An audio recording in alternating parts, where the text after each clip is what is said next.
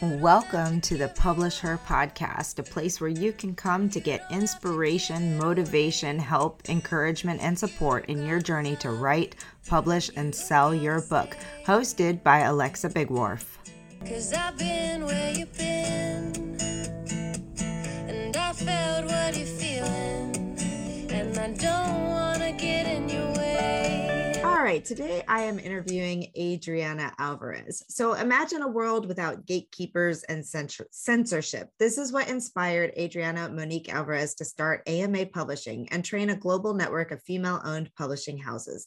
She's a USA Today bestselling author and has been seen in Forbes, Entrepreneur, Huffington Post, International Living, America Daily Post, London Daily Post, and Grit Daily. You have gotten your word out there. excellent. She's currently living in the middle of nowhere, Colorado, where she is renovating her grandparents' home and learning how to homestead with her husband, Derek, and two sons, Sam and Grant. What a cool life you are leading right now too we could probably have an entire conversation just on on what that looks like homesteading and renovating and boys and all those things but welcome to the show Thank you so much for having me. Yes, there's so much to talk about. well, today we're going to narrow it down um, from the many topics we could get into, because obviously, from just reading your bio and knowing a little bit about you, we could probably talk all day. But we're going to talk about first the story, um, the power of storytelling, and how important that is for authors, um, and then move into a little bit of the talking around um, women in publishing and starting publishing houses and um, and your your passion for creating this global network of female owned publishing houses which i think is phenomenal. I can't wait to talk to you about but let's first start with storytelling and why is this so important for authors to consider? Well you know storytelling is sort of the litmus test for me. I know when someone, I know when myself, I know when my children are fully self expressed when they are sharing stories from their life, their day, their experience. And the other thing about storytelling is it really demands that we get present with our life. Mm. Anytime someone says, I don't have a story to tell, or I don't know what content I could create, I go, hold on. If you sit for five minutes and review your day, review yesterday, you're going to find all of these golden nuggets even if it was five seconds of eye contact with someone at the market or the sweet moment with your child or walking your pet around the park, there's something there that you can offer others. So, this is why I love storytelling because you can't do it without paying attention. You can't do it on autopilot and you can't just do it from your head. You have to do it from your heart.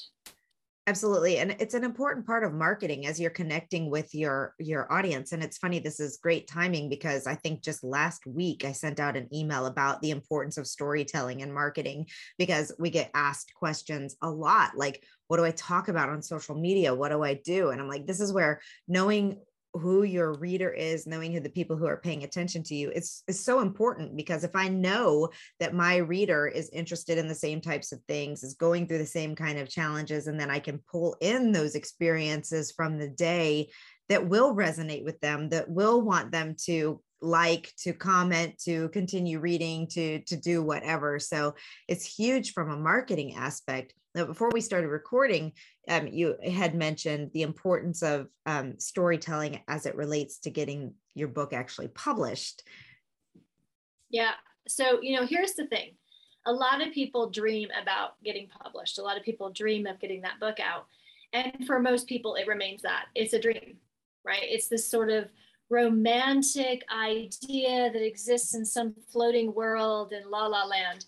And the reason I believe that's the case is because it is very difficult for people to express themselves or to share a story today, right? We mm-hmm. live in the most incredible time. We have between this laptop and this phone, we have so many platforms and microphones that are constantly in front of us. It's like literally like, okay, You don't need anyone's permission. You don't have to go apply. You don't have to get rejected. You can go on any social media platform. You can go to your email list. You can go to Messenger. You can go to Voxer. You can go to WhatsApp, and you can share something that not only conveys who you are, what you do, what you value, what you're good at, but allows others to connect with you. And so the question is, is are you utilizing these platforms and microphones every single day? And if you're not, then I can tell you start there. Otherwise, that big dream of being published is going to remain a dream. We have to do something with what we have available to us right now. Yeah, you know, um following that dream and I think that's it's and having the voice and having the network and talking to people I think is a really important piece of it because um you know i just i just had a call with someone this morning and and and one of her biggest struggles is she's pitching to publishers and um, having a hard time selling her collection of essays which she had labeled as memoir which we decided not to label as memoir because it's really it's not memoir format it's more essays that talk about different pieces telling her story and sharing her story. And she wasn't sure like how to describe the book to others. And I think she's a, a perfect example right there because if she was using these platforms and talking about these different places and getting out there and um, you know her story began with a divorce and then really a, a, a big uh, she went around the world doing not in same thing as eat pray love but kind of similar where she was traveling and going through different places and examining her life and examining herself. And i'm like there's so many people that that would resonate with. I mean it doesn't necessarily even have to be divorce. It could be anything the loss of a job the loss of a parent um, a, a, a, point when you realize i don't know who i am anymore because i've been a mom and a wife for so long that you know all of these types of things. If, if you can relate those stories back to um, to whatever it is that you're writing on assuming that you're writing something similar so let's talk about like if somebody's doing something that has nothing to do with their stories like how do you bring in if you're publishing a fiction book for example um, how do you bring those stories into that element well, no matter what you're writing, it matters. It's always a connection because you're building an audience, right? Mm-hmm. Your audience, they care about you. They need to connect to you. They they love your book, they love your product, they love your experience, but at the end of the day, the reason that they're buying in and consuming your content and they're going to purchase your book and they're going to buy whatever else you come out with is because of their connection with you. So, mm-hmm. one of the things I tell my clients is if what is put out there in terms of your content and what in your attempt to connect with an audience and build an audience, if it's generic, then there is no emotional connection. If they need it, mm-hmm. they might take you up on it, but they're for sure going to price shop you and compare you to everyone else who has something similar. If you want to be in a class all your own, then don't create anything that's generic. So every time I share something and every time I advise a client on what to share, I ask them, as a result of reading this or seeing this video, do I learn something about you as a person? Mm. People love to feel like they're on the inside. What's your day to day life like? What's your writing process like? So it doesn't matter if you're writing fiction or what, if you can let them into your world, you've got them. They're a fan. Yeah. So, um, obviously, you work mostly. Do you work with, mostly with nonfiction authors, or? Yes, mainly nonfiction. Mm-hmm. So, I think storytelling is a lot easier on the nonfiction side. Just I'm just going to go ahead and say that right now because, um, you know, obviously, if you're writing a nonfiction book and you've got an expertise or something around it, like the stories just flow naturally. If I'm writing a book about grief and loss and those types of things, like obviously I have personal connection to that, and the stories will just come. People I've talked to, other stories I've heard, things I've experienced, my emotions, things like that. So, um, I mean and, and for children's book authors, I think it's very similar. You're teaching a concept, you're teaching something. It's easy to pull in, you know, how kindness impacts the world, how empathy impacts the world, how we learn our ABCs. You know, there's all kinds of different things that you can put in there. But I think you're right. I think there's a um, on the fiction side, like you've got a couple you've got the types of people who follow you because of who you are as a person and then you've got the types of people who are just like madly in love with the genre so making bringing a mix between showing your personality and showing things from your character's personality like that's another great way that you can incorporate stories there i think is to bring life to social media to the characters in your book and the things of your book but um, I wanted to talk to you about um, AMA, how that started, what the purpose is. Tell us, tell us about your your global mm-hmm. publishing um, endeavors. Yeah, absolutely. So I never sought out to do it. Um, it happened because we had so many clients who insisted we did, and that's you know sort of rule number one in business is listen to your clients. Mm-hmm. so my husband and i we started our business in 2009 when it was um, really a really bad time to start a business. Everyone was losing their home and kind of had a bad attitude about everything right? Economy was tanking. And we were initially you know doing business consulting and providing solutions for brick and mortar business owners mm. and they kept coming to us and telling us you know they wanted to write a book and this was so important to them and and how complicated and complex and drug out and years in this making. And we actually told you know we kept telling them no we don't do that. And a few people insisted like no i know you're the ones to help us. And then you know years into this i realized why don't we take something that's complex and make it simple is one of my favorite things to do and so I created this pilot program. I first taught a handful of clients how to write for publications. I was writing for a bunch of publications. So I thought, let's start there. And then I announced our first collaboration book, and it sold out in one social media post. And so I knew we were onto something. And we went on to do six collaboration books in one year, also working with solo authors. So in the first year, we worked with 125 authors, and I said, Oh, wow, there are so many people who want to get their story out. They don't want it to be complicated. And I know um, I've got to create other ways to support these stories. So I started teaching some of my clients how to start their own publishing company. By the end of year two, we had helped over a thousand entrepreneurs become international bestselling authors.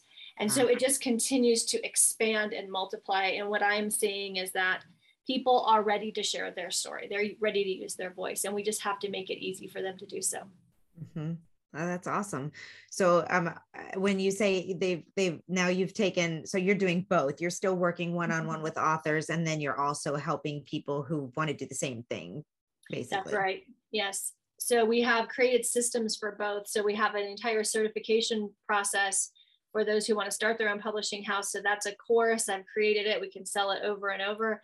And then in terms of collaboration books, we have a system for that. So most of that is handled by our team. So I don't have to do too much at this point. And then we also work with solo authors and a similar thing. And one of the things we love to do um, that most publishers don't don't ever get involved with is because most of our clients do own their own business is we look at what can we do to make this book open doors for you whether you want to be on podcasts summits in person you know speaking events. And how do you sell a course or a retreat or you know some sort of coaching on the back end of it? So we really specialize in teaching people how to make a lot of money on the back end of their book. Yeah i think that's really smart. That's kind of um, for nonfiction authors, that's really um, one of the best ways to go because book sales can take a long time before you start seeing the the amount of sales that you know really give you the the income that you can live fully on an author income but it's all those other things that will help you get to where you're trying to go um, so eh, on speaking of, of, writing for publications, I mean, you've been in a ton of publications, and I know that's something a lot of our our authors are really interested in in figuring out. Do you have any tips or advice you can give on on how to pursue that route? Absolutely. So before I was written about, I wrote for them, and I will tell you, um, I'm pretty shameless, right? So what I would say is, if you know where you want to write you have to like i think pride is the biggest thing that holds people back. Just as a one example i loved uh, international living. So i was like the only teenager on earth who was reading international living because my biggest dream was to live overseas. I come from a town that's in the middle of nowhere. Like we have i live between 1000 and 7000 people oh wow. with the cows and the dogs and the horses right? And so i went on social media. I went into a big group like 30,000 and I said, I'm looking to write for international living who has a connection to an editor. What did I have to lose, right? And right. within an hour, someone had sent me a private message and said, I know one of the editors at International Living. Of course, you could go to their website and you could submit their thing, and you're going to be a long line with millions of people, right? I didn't want to take that route. And so I took the contact, I got introduced. I actually got introduced um, to one of the top editors there. And he said, Yeah, absolutely. Where are you at? I was in Guanajuato, Mexico. I said, I want to write a story about living here, about raising my boys here. They were really small, one and two. Ended up writing a second one. And so what I would say is, is connections are the fastest way into anything. Do not go put your information on the website. Start talking to as many people as you can and make sure everyone who has ears knows the only thing you care about is writing for this, this, and this, and you will get your way in. It's yeah. it's how I got into everything. I did the same thing with Huffington Post. I was like, how do I write for Huffington Post? And I just kept knocking on that door until someone said I have an introduction. So an, a personal introduction, it's the way to go if you want to be writing for or get featured by yeah. any of the major publications. Well, that's great advice. And if you're if you're a business, if you're writing a nonfiction business, self-help, entrepreneurship, any of those things, certainly if you're in groups with other entrepreneurs, somebody in that group is writing for one of those those magazines that you can get a connection with. Um, so great advice. All right. So finally, um, I guess you know when you started doing your collaboration books and and teaching everything that was what about 10 years ago so the publishing landscape has changed so much. What have what have you seen in terms of changes and what is your advice um, to those who are just getting into it now? You know what I would say is publishing has changed so much in the sense that have to realize that we hold all the power. And I think this is one of the biggest internal mental shifts that people have to make. Most people have to realize it's not about someone liking and accepting your work anymore. Please mm-hmm. like me. Please like my concept. Please accept me. Please say yes. Please give me permission. You don't need that anymore, right? Unless you're one of those people and it's on your bucket list, and by God, before you die, you have to get published with big name publisher, don't go that route, right? Because what you're doing is you're setting yourself up for a ton of rejection and you're going to second guess yourself. You're going to second guess your content and you're going to feel like you have to change who you are in order to be successful. And so that's how publishing has changed. You don't need anyone's permission. That's the first thing I would say. And the other way that it's changed is that, you know, love them or hate them, thanks to Amazon, most books are sold there. Most most people can self-publish or work with an indie publisher like the ones that we help create and they're going to actually have a much better experience. So oftentimes we think like that validation that comes from over here that that's really what we're hungry for, but what I find most people actually want is a good experience. And so yeah. if you want a good experience, make sure you stay in the driver's seat make sure you retain the rights to your content. Make sure you get to keep your voice. Make sure you don't water down. Make sure that you maintain your personality through the process and that you get everything you want because you have that choice. You have that option now. Absolutely. Okay. So as we wrap this up, I would just, um, you know, we covered a lot of topics here between between storytelling and starting a publishing house and um, pitching for writing for um, other uh, large media outlets and all that kind of stuff but do you have some general takeaways for our our audience today mm. you know the number one thing that i tell people is if you want to create the best stories and the best content and the best connection to those around you be as you as you can be mm-hmm. this is so refreshing it's so magnetic and it's very powerful the way to do that is to make sure that you have time and space in your life for nothing, for nature. This is how you're going to connect to yourself, to what really matters, and you're going to be able to see the themes that really are so you. Mm-hmm. And the mm-hmm. third thing that I would say is know that everything that you feel ready to share, it's because other people are asking for it. You always have an audience. You always have people who are hungry for what is coming through you. And make sure that becomes the truth statement that you live from.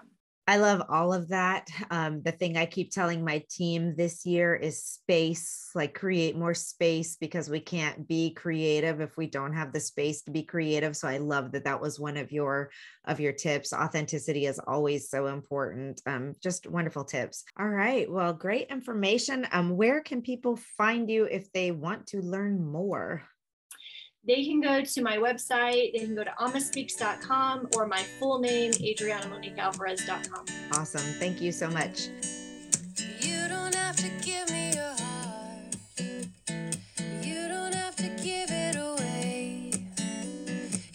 you for joining us on the Publish Her Podcast. We hope to see you back for the next episode.